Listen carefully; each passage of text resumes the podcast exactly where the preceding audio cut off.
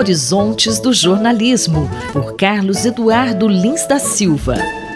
Professor Carlos Eduardo, recentemente a Fundação MacArthur anunciou um investimento de 500 milhões de dólares para ajudar iniciativas de jornalismo local nos Estados Unidos. O senhor gostaria de comentar sobre esse assunto? Em primeiro lugar, Márcia, que é a maior doação já feita para jornalismo nos Estados Unidos. É um dinheiro que é significativo e que foi coletado pela Fundação MacArthur, como você diz, mas com outras 21 fundações que também resolveram contribuir para fazer uma espécie de um consórcio. São 500 milhões de dólares em cinco anos que vão ser então doados para iniciativas de jornalismo, principalmente de jornalismo local, com vários objetivos, entre eles o de aumentar a diversidade nas redações. E isso, Márcia, comprova um outro estudo que foi feito que diz que 129 financiadores de jornalismo dizem que nunca doaram tanto para o jornalismo como estão doando agora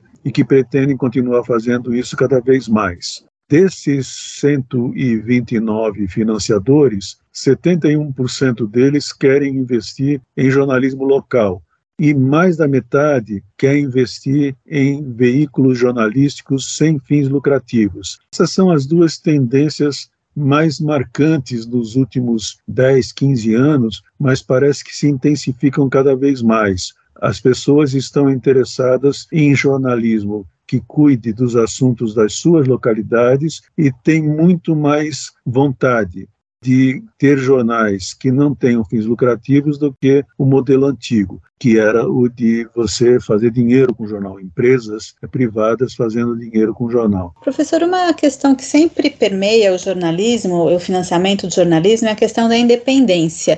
A gente tem uma série de problemas de independência no jornalismo com financiamento tradicional, né? Como é que isso fica é, no caso dessas doações, dessas relações com entidades filantrópicas? Como evitar esse risco de conflito de interesses. Foi bom que você tenha tocado no assunto, porque esse estudo a respeito desses 129 doadores mostra que existe conflito de interesses também. Porque é evidente, todo mundo tem ideias, suas próprias ideias, e nem sempre elas coincidem com as ideias e com os relatos que são feitos no jornal.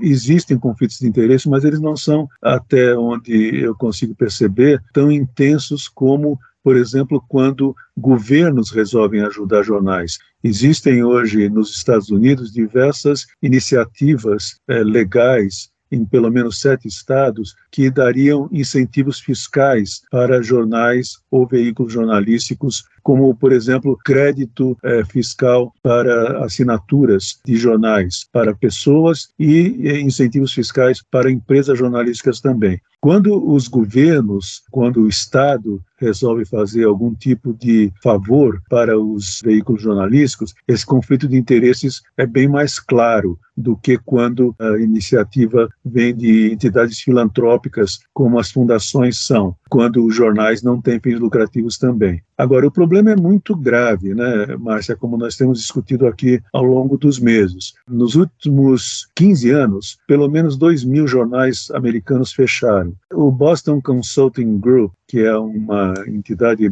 bastante respeitada, acha que para resolver os problemas dos veículos jornalísticos americanos seria preciso 1 bilhão e 750 milhões de dólares para cobrir todos os déficits em que os veículos jornalísticos americanos estão envolvidos. Veja, 500 milhões em cinco anos é uma fração não muito grande desses 1 bilhão e 750 milhões estimados pelo Boston Consulting Group como necessários para resolver os problemas. E mesmo os jornais, os veículos sem fins lucrativos também estão tendo dificuldades. O Texas Tribune, que é um jornal considerado modelar no modelo de não lucrativo, ele teve que mandar embora 11% do seu pessoal no mês passado. Então as dificuldades continuam imensas, mas não deixa de ser uma boa notícia que doações estejam sendo feitas em maior volume e que os doadores estejam dizendo que nunca doaram tanto e querem continuar doando mais para que haja jornalismo independente em defesa da democracia. O jornalista e professor Carlos Eduardo Lins da Silva, colunista da Rádio USP, conversou comigo, Márcia Blasques.